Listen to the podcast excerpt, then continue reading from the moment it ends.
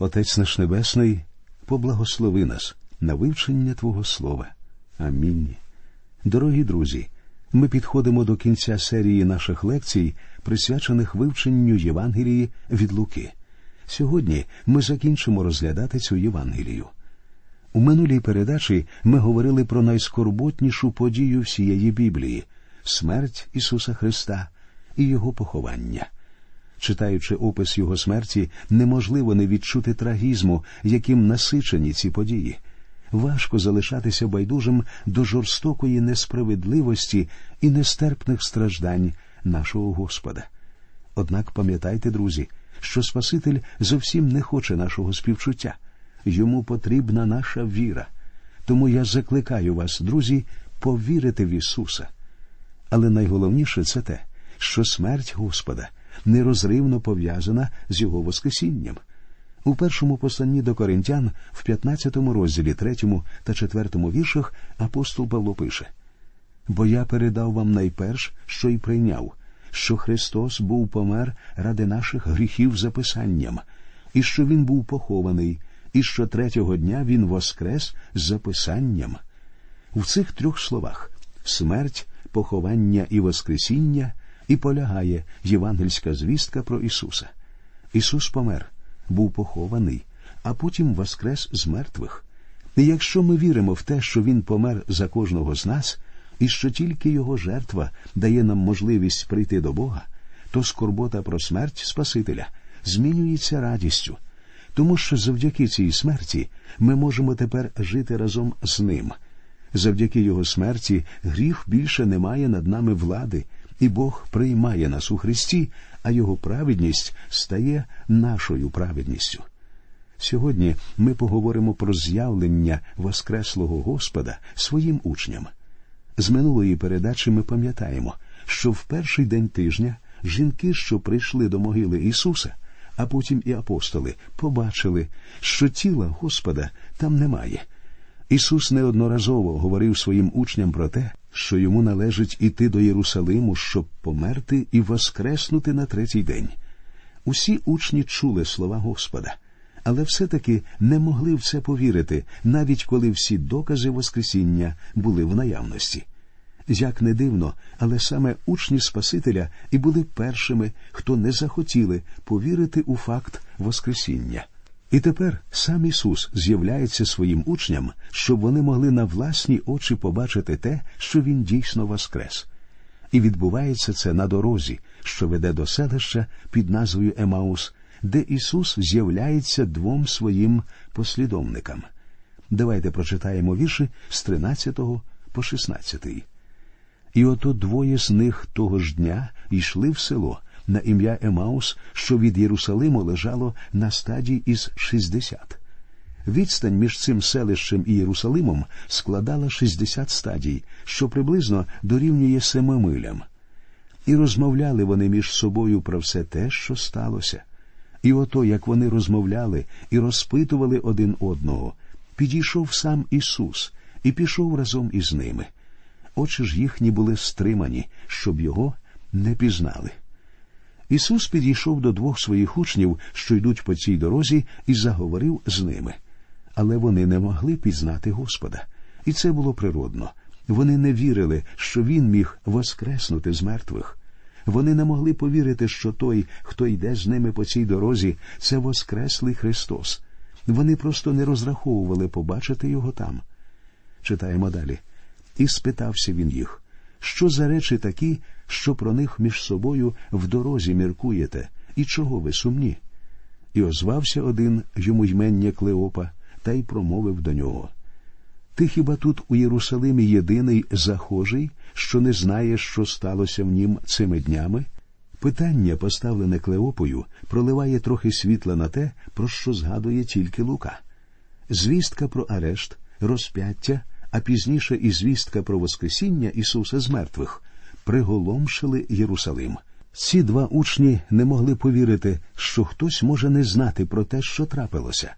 Це було б подібно тому, якби ви, гуляючи вулицями рідного міста, говорили з кимось про польоти в космос, а якийсь перехожий підійшов би до вас і сказав: Ви хочете сказати, що хтось уже був у космосі? і ваш подив був би цілком природним. Важко повірити, що людина, яка живе з вами в одному часовому проміжку, не знає, що люди не тільки побували в космосі, але навіть висаджувалися на місяць.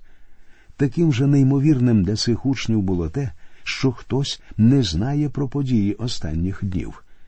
Через багато років апостол Павло на судів царя Агріпи сказав, що ніщо з тих подій не було таємницею і для самого царя, бо не в закутку діялося це.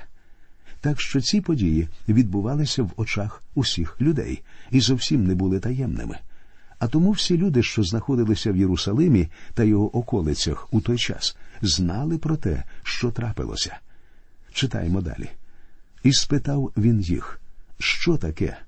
А вони розповіли йому про Ісуса Назарянина, що пророк був могутній у ділі і у слові перед Богом і всім народом. Зверніть увагу, вони сказали, що він був пророком. Ці люди були впевнені, що Ісус мертвий, і не вірили в те, що Він міг воскреснути з мертвих. Як первосвященики і наша старшина його віддали на суд смертний і його розп'яли, а ми сподівались були, що це той, що має Ізраїля визволити, і до того оце третій день вже сьогодні, як усе оте сталося. Всі учні сподівалися на те, що Ісус Христос був тим самим пророком, який повинен був врятувати Ізраїль. Але тепер було вже пізно. Він був розп'ятий і вмер. Як видно, вони не вірили тому, про що говорив їм цей самий пророк. Читаємо далі. А дехто з наших жінок, що рано були коло гробу, нас здивували. Вони тіла його не знайшли та й вернулися й оповідали, що бачили й з'явлення ангелів, які кажуть, що живий він. Ці люди не повірили словам жінок, так само, як вони не повірили і тому, що могила була порожня. Подумайте, як мало віри у Воскресіння Ісуса Христа було в той момент. Але все-таки була невелика надія, маленький промінчик світла, те, що не вкладалося в їхній голові. 24 вірш. І пішли дехто з наших до гробу, і знайшли так, як казали і жінки, та його не побачили. Вони не знали, що саме відбулося в дійсності, але так чи інакше тіло Христа зникло з гробу. І хоча вони були не в змозі пояснити цю подію, факт залишався фактом ніхто не бачив Господа. 25 вірш. Тоді він сказав їм О безумні й запеклого серця, щоб повірити всьому, про що сповіщали пророки. А тут ми стаємо свідками дуже важливої частини їхньої бесіди, друзі. Зверніть увагу, що, говорячи їм про своє Воскресіння, Господь зовсім не став показувати їм на доказ того, що відбулося, рани від цвяхів. Замість цього Він послався на Слово Боже. Ісус говорить їм, чому ж ви не вірите в те, про що говорили пророки? Зверніть увагу, друзі, як Господь відноситься до святого письма. Ми живемо у світі, який наскрізь просочений сумнівами і скептицизмом. Нерідко ми зустрічаємо людей, які безапеляційно заявляють, що жодна розсудлива людина не стане вірити в Біблію. В результаті багато хто просто бояться того, як про них подумають інші, а тому не вирішуються відкрито визнати свою віру святій книзі. Мистецтво сатани в наші дні це його вміння сіяти сумніви щодо безпомилковості та непогрішимості Біблії. Сам Христос говорить про тих, хто не вірить Біблії, безумні із запеклого серця. І цим Господь недвозначно дає нам зрозуміти, що повністю, без жодного сумніву і коливання, приймає Біблію. Одного разу мені довелося випадково познайомитися з професором однієї семінарії. У нього зламалася машина, і я просто підвозив його додому. І поки ми їхали, я поцікавився, яка офіційна позиція його семінарії відносно безпомилковості і непогрішності Слова Божого. На це професор зніяковіло запитав А що ви розумієте під терміном непогрішність? По суті, було очевидно, що він намагається ухилитися від прямої відповіді на моє питання, і тому я прямо сказав йому Професоре, ви ж прекрасно зрозуміли, що я маю на увазі. Скажіть відверто, ви вірите в те, що Біблія безпомилкова і непогрішна. І все одно цей професор не дав однозначної відповіді на моє питання, ретельно ховаючи свою позицію за мудрими і глибокодумними фразами. Я змушений сказати, друзі, що у багатьох людей в наші дні не вистачає сили духу стати на захист Слова Божого. І проблема криється зовсім не в інтелекті, а в внутрішній рішучості і сміливості. Але зауважте, як Ісус ставиться до Божого Слова. Читаємо вірші з 26 по 27. Чи ж Христові не це перетерпіти треба було і ввійти в свою славу? І він почав від Моїсея і від пророків усіх і виясняв їм зо всього Писання, що про нього було. Ісус говорить, що є дві речі важливі для розуміння Слова Божого. В ньому немає нічого чарівного або таємничого, проте воно дуже важливе. По-перше, ми, як сказано у 25-му вірші, повинні вірити Біблії. Ісус говорить о безумні й запеклого серця, щоб повірити всьому, про що сповіщали пророки. Великий французький учений Блес Паскаль сказав людське знання потрібно зрозуміти, щоб повірити в нього. Що ж стосується божественного знання, то в нього потрібно спочатку повірити, щоб зрозуміти. Я думаю, друзі, що Біблія є закритою книгою для критиків і атеїстів. Такі люди можуть довідатися з неї про деякі факти, але при цьому вони цілком упускають найголовніше. З іншої сторони, ті люди, чия душа спрямована на смиренне прийняття Біблії, одержують особливе просвітлення завдяки Святому Духу Божому. З його допомогою ці люди починають осягати зміст цієї книги. Багато визначних людей минулого зверталися до сторінок святого письма в найтемніші і найважчі дні свого життя. Немає нічого розумного в тому, щоб осміювати Біблію. Наш Господь говорить безумні й запеклого серця ті, хто не вірять. Я б краще погодився не мати витонченого і хитрого розуму, ніж бути таким нерозумним, про якого говорить Господь. Ісус однозначно говорить нам, що Біблію можна зрозуміти тільки з Божою допомогою. Людський інтелект не здатний усвідомити всю глибину її істин.